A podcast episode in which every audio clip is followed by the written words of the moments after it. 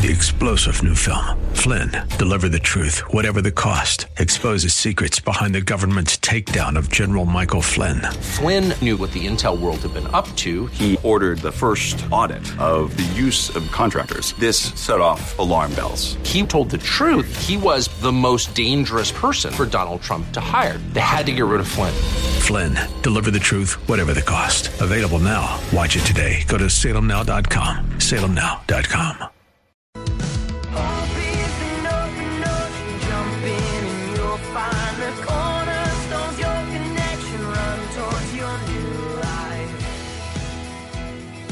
So good to worship with you. Let's focus on the meaning of Easter. I'm going to share with you from Scripture out of two places Mark's Gospel, chapter 16, and John's Gospel, chapter 20.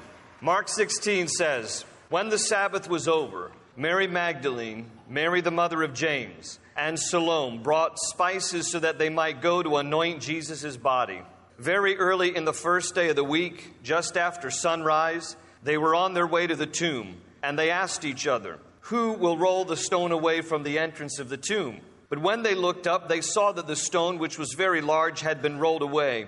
As they entered the tomb, they saw a young man dressed in a white robe sitting on the right side. It was an angel. And they were alarmed. Don't be alarmed, he said. You are looking for Jesus the Nazarene who was crucified. He has risen, he is not here. See the place where they laid him. And then in John chapter 20, it says in verse 26 A week later, his disciples were in the house again and Thomas was with them. Though the doors were locked, Jesus came and stood among them and said, Peace be with you. And then he said to Thomas, Put your finger here. See my hands. Reach out your hand and put it into my side. Stop doubting and believe. Thomas said to him, My Lord and my God. Then Jesus told him, Because you have seen me, you have believed. Blessed are those who have not seen and yet have believed. Jesus did many other miraculous signs in the presence of his disciples, which are not recorded in this book, but these are written that you may believe that Jesus is the Christ, the Son of God, and that by believing you may have life in his name. Well, I heard the story about a husband and wife and the husband's stepmother, and they went on a vacation trip to Israel. And the stepmother was a mean cuss. I mean, she was not friendly at all. She was mean as a rattlesnake. She always was tough on her stepson growing up and just not a nice person to be around. Well, during their vacation in Israel, she died. And so the husband and wife went to a funeral home and made arrangements. And the, the undertaker said, Well, sir, here's how it goes. If you want to ship her body back to the United States, it's going to cost you about $10,000. But if you want a bury her here in Jerusalem, it'll only be 500 bucks. And the man without hesitation said, I'm paying $10,000 and I'm sending her back to the United States. And the undertaker said, Well, with all due respect, sir, I mean, that's a lot of money. Why would you spend $10,000 when you could give your stepmother a beautiful funeral here in the Holy Land for just $500? He said, That's an easy answer. Because there was a man a long time ago who died and rose again, and I don't want to take any chances. Well, that is true. There's a man who died in Jerusalem, was buried. Three days later, he rose again. And we have gathered with millions of other Christians around the world to worship Jesus Christ, who is alive forever and ever. Amen.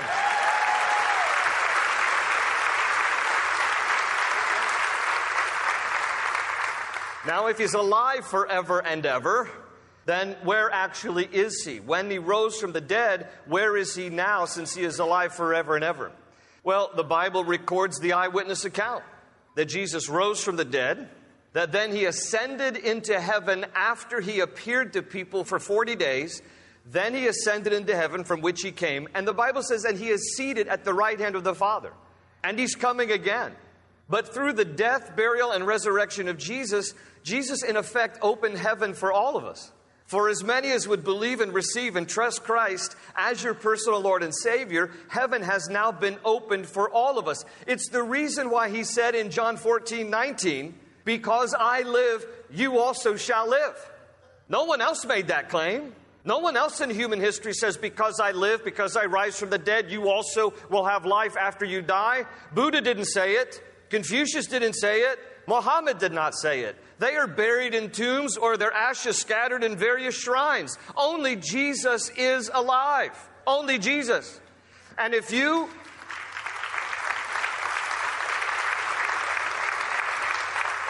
If you are here today and you identify as Buddhist or you identify as Hindu, we are glad that you are here. And we pray that you will trust Jesus Christ as your Lord and Savior. If you are Muslim, we are glad that you are here. We pray that you will trust Jesus Christ as your Lord and Savior. If you are Muslim, you know that Isa, Jesus, is considered a great prophet, but I tell you, he is more than that. Because even the Quran says in Surah 1933 that Jesus will arise from the dead. And in Surah 4 158, it says, and Jesus would be taken up to heaven. Muhammad, he is dead and buried in Medina. Why do you follow a dead man? Follow Jesus, he's alive. And he loves you.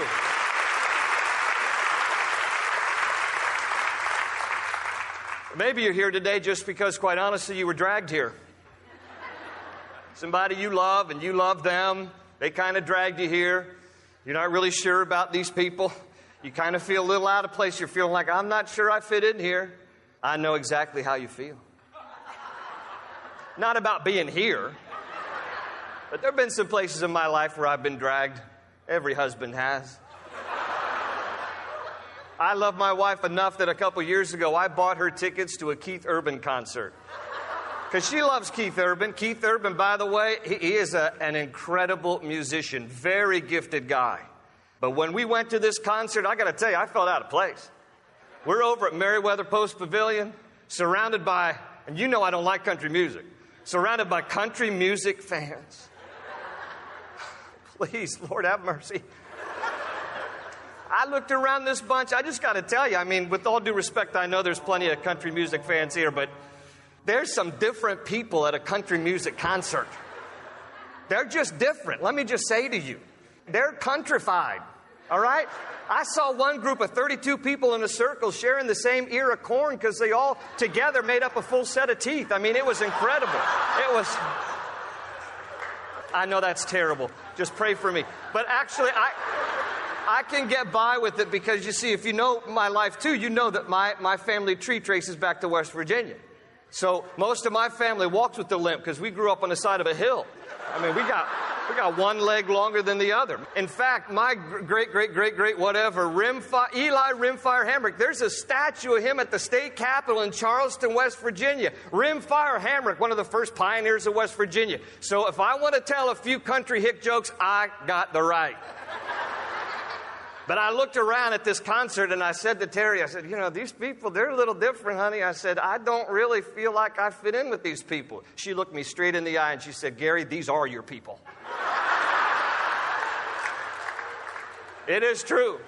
But I know if you, if you feel a little out of place here, it's okay. You came because you love somebody. We do things for people we love. But I'm glad you're here too. We're all glad you're here. And we pray also that you would open your heart to Jesus Christ as well. Now, if you don't know too much about Easter in terms of what it really means, you're not alone. In fact, in a recent survey, 67% of Americans describe Easter as a religious holiday. 67%, but only 42% of Americans identified it with the resurrection of Jesus Christ. Isn't that amazing? Less than half of the American population, according to this survey, understood that Easter was really the celebration of the resurrection of Jesus Christ. In the survey, other non religious reasons that people gave for the purpose of Easter getting friends and family together, spring break, a time to dye and hide eggs, an event for children to have fun, and an opportunity to enjoy food and candy. And enjoy food and candy we do, my peeps. and I mean that both ways. My peeps, you get a lot of peeps, don't you? Let me tell you how much peeps you are eating. The, the survey said that last year Americans spent $2.1 billion on Easter candy. $2.1 billion buying 120 million pounds of candy. And on top of that, another $5 billion in Easter ham and other food. That's a lot of food and candy. So, in order for us to really understand the true meaning of Easter and what it's all about, we have to go all the way back to the first bachelor and bachelorette. At a time when life was simpler and Adam only had one rose, and Eve truly was the hottest woman on earth. And God created Adam and Eve and put them in paradise. I mean, literally, He created them, He loved them, He gave them everything. It was paradise. But unfortunately, Adam and Eve, despite the fact that God had given so much, loved so much, done so much, they instead believed the lie from Satan that God is not good and that God is holding back on them. And so they rebelled against the Lord. They sinned against Him. And when they did, sin entered effectively the whole human race. When Adam sinned, he corrupted the entire human race who would descend after him. Like all of us receiving, if you will, a cancerous gene that is killing us all. It is the effect of sin. It is the effect of rebellion against God that we shall all die. And the Bible makes it clear in Romans 3:23 that all have sinned and fallen short of the glory of God meaning all of us are sinners and we've fallen short of the perfect standard of God. Only God is perfect, all of us fall short. In fact, it also says in Romans 3:10 that there is none righteous, no not one. Not a single one of us can lay claim to being perfect or pure. Why? Because we're all sinners. We all sin by nature. We've received a sin nature because of our ancestor Adam, and therefore we're all in rebellion against God. And that's what the Bible says, but quite honestly, you don't even need to know the Bible to know that that's reality. All you need is an iPhone connected to the real world to see how at times it can be so cruel and corrupt. For that matter, to be quite honest, all we really need is a mirror.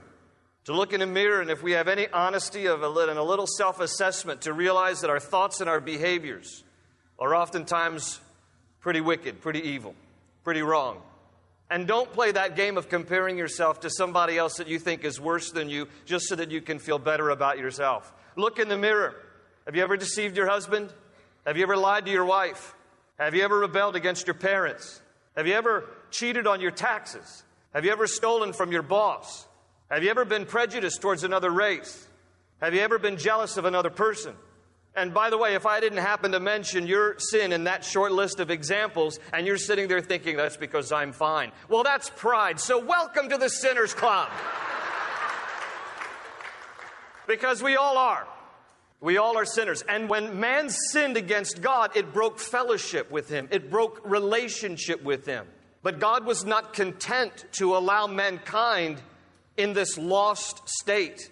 God was not content because of his love for us to allow us to remain distant from Him. So here's what He did He initiated a plan and a purpose to go after us, to win us over again, so that we might turn to Him and the relationship might be restored. But here's the problem the problem is that man's sin requires punishment.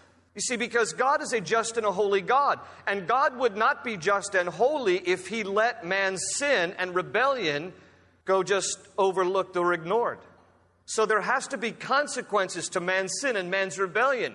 Someone is going to have to step up, if you will, and take one for the team. Someone is going to have to be good enough and righteous enough and pure enough to say, I'll take the punishment for the sake of everybody else. Let them go and let them be saved. Kind of like how a captain will go down with the ship if it is sinking. And that captain will make sure everybody else gets on a lifeboat. And he will give up his own seat and go down with the ship just so that everybody else can be saved. Well, there's no captain good enough for the souls of humanity. There's no one person who is righteous enough, pure enough, who can pay the penalty for man's rebellion against God. And God even said this. He reflected it in Isaiah 63 5.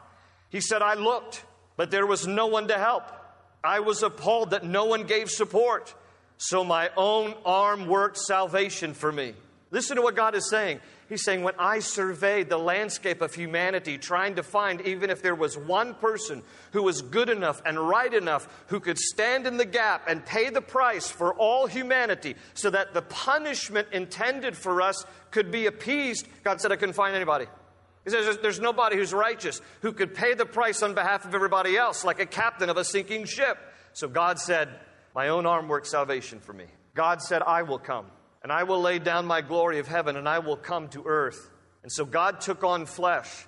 The Bible says and he tabernacled among us, and we beheld his glory. The glory is of the only begotten of the Father, full of grace and truth. That God actually came into our world, took on flesh in the person of Jesus Christ. Through the miracle of the virgin birth, through Mary, comes God into our world, and he enters our world, and he breathes our air, and he experiences our pain, and he dies for our sin.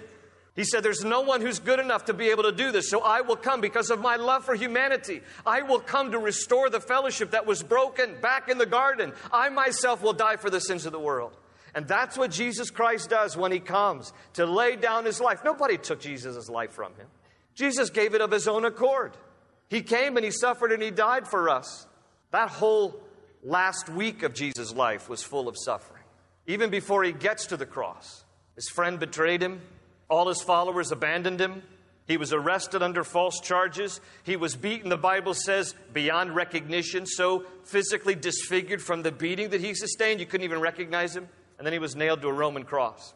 And he did it all because of his love for you and me. In fact, that's the very reason why Christ went to the cross. In a word, love. The Bible says in Romans 5 that God demonstrated his love for us in that while we were still sinners, Christ died for us. That is his love displayed on the cross for you and me. He gave his life to restore the fellowship that was broken so that you and I could have life through faith in his name. This is what Easter is all about. But he didn't just die and that's the end of the story. Psalm 16:10 says that God would not abandon him to the grave or let his holy one see decay. And so God miraculously raised Jesus from the dead there are eyewitness accounts of it, not just in the Bible, but in history recorded. The resurrection of Jesus Christ. And because he lives, he says, You live. In other words, because of what Christ has done for us, we too can live resurrected lives. We can live new lives. This is important to understand because do you know that the Bible says about us, apart from Christ, that we are dead?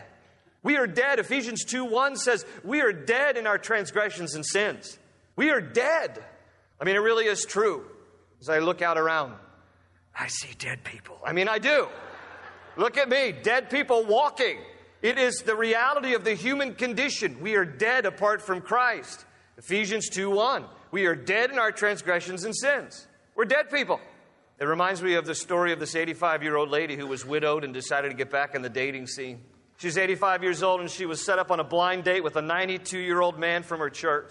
She went out on the date with the guy and then she came home. She's all frustrated. And her daughter said, Mom, what's wrong? She said, I had to slap him three times. The daughter said, Mom, did he get fresh with you? She said, No, I just kept thinking he was dead. well, the truth is, we're all dead. It has nothing to do with age. We are all dead people. There is an emptiness in the soul of every human being. The dead life that we live is this empty existence apart from God. It is why Pascal said that in the heart of every human being, there is a God shaped vacuum that can only be filled by God. And unfortunately, too many people in the world have gone in search of various things to try to fill the God hole, to try to fill the emptiness in their lives, to try to make their dead lives feel alive and some very successful and accomplished people, by their own testimony, have said things that are examples of just how dead and empty they feel. Let me share a few examples with you. Howard Stern, the shock jock DJ of Sirius XM radio, a man by earthly standards who would be very successful in terms of career and money. He just recently signed a $400 million contract with Sirius XM radio. He makes on average $80 million a year presently. He was asked once by Newsweek magazine before it folded, Are you happy? Howard Stern answered, quote, I've never been happy a day in my life. Rolling Stone magazine more recently interviewed him. The reporter asked, You have a beautiful wife, you're on the radio 24 7, you make a lot of money, you are famous. Aren't you happy? Quote Howard Stern, I don't know. That's so complicated. There is an anger inside of me. Once in a while, I can douse it with some water, but it just never goes away. I don't know how to get rid of it. End quote. Similar statements by Johnny Depp, a well known actor, probably most familiar for his role as Jack Sparrow in the Pirate of the Caribbean movies. He's also got a net worth $400 million. He can claim 100 million bucks per movie these days. He recalled his troubled childhood and how he never really experienced the ultimate success that filled his life when he said this quote, You grow up a bit damaged or broken, and then you have some success but you don't know how to feel good about the work you're doing or the life you're leading, you feel empty. End quote. Or listen to these sad words from Brad Delp. He was the lead singer of the rock band Boston. He committed suicide about 10 years ago. And Brad Delp pinned to his shirt his little suicide note that simply read this I am a lonely soul. All of these kinds of things, folks, are just the description of the same human condition. We are dead and we are empty apart from God. We are dead in our transgressions and sins, Ephesians 2 1 says. But listen to the rest of the passage, Ephesians 2, verse 4 to 10. But because of his great love for us, God, who is rich in mercy, made us alive with Christ, even when we were dead in our transgressions. It is by grace that you have been saved. And God raised us up with Christ and seated us with him in the heavenly realms in Christ Jesus, in order that in the coming ages he might show the incomparable riches of his grace, expressed in his kindness to us in Christ Jesus.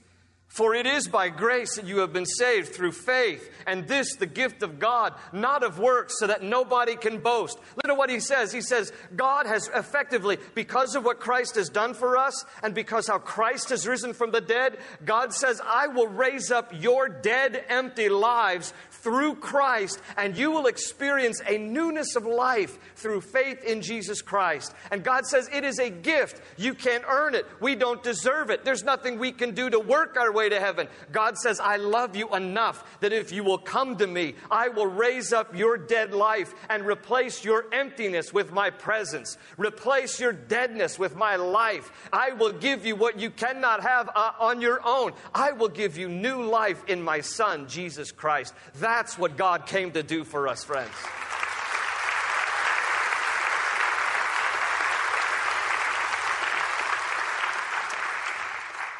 In 1965, Winston Churchill, the famous Prime Minister of Great Britain, he died in 1965 at the age of 90. Before he died, he gave meticulous instructions about his funeral. And one of the things that he required was that at the end of his funeral, there were to be two buglers positioned high in the dome of St. Paul's Cathedral in London. The first bugler at the end of the funeral service played taps. It was that old military tune signaling the end of the day. And for Winston Churchill, it was the end of the day. But just as taps finished and the sound was still ringing in the dome, the second bugler began to play his tune, and it was Reveille. That military tune that sounds the beginning of a new day, that it is a new morning. In fact, Reveille is from a French word réveiller, which means to wake up. Ephesians 5:24 says, "Wake up, O sinner, rise from the dead and let Christ shine on you." It was a great mixture. One bugle played the end of the day, another bugle plays it's the beginning of the day because for a Christian, death is just a passage. It is going from this life, it's the close of a curtain, the end of the day. It is waking up immediately in the presence of the Lord. It is a new day. And some of you don't know what that is, but you can receive it today. You can receive a new life through Jesus Christ. You can have your old life exchanged for a new life. You can have your dead life resurrected, and it can be a new day for you. Let Easter be a new day for you.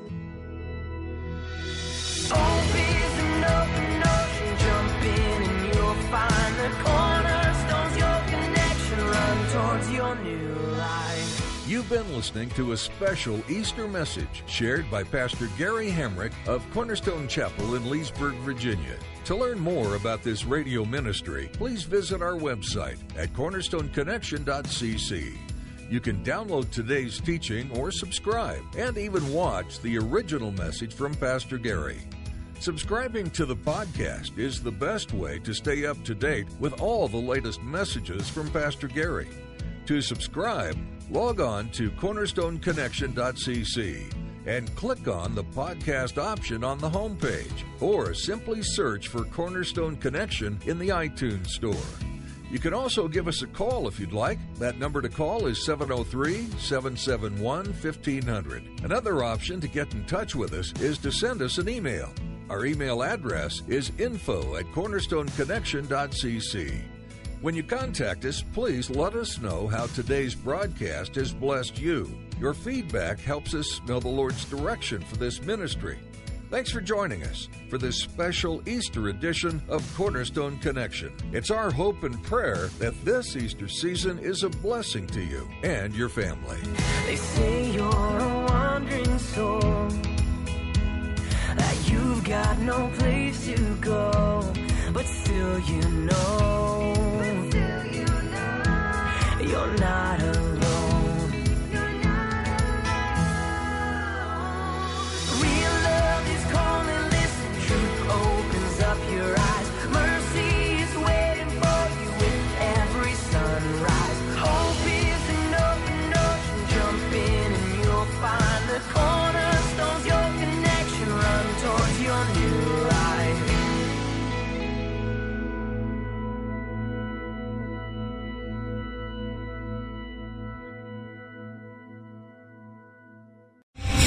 Star general Michael J. Flynn, head of the Pentagon Intelligence Agency, knew all the government's dirty secrets. He was one of the most respected generals in the military. Flynn knew what the intel world had been up to. He understood its funding. He ordered the first audit of the use of contractors. This set off alarm bells.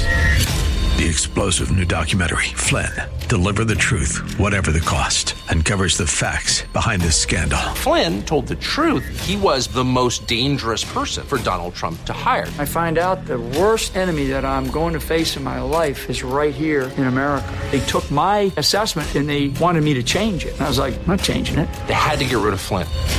With in depth interviews, archival footage, and never before seen personal records of the man behind the headlines. I just felt like I was drowning. Flynn, Deliver the Truth, Whatever the Cost. Available now. Watch it today. Go to salemnow.com. Salemnow.com.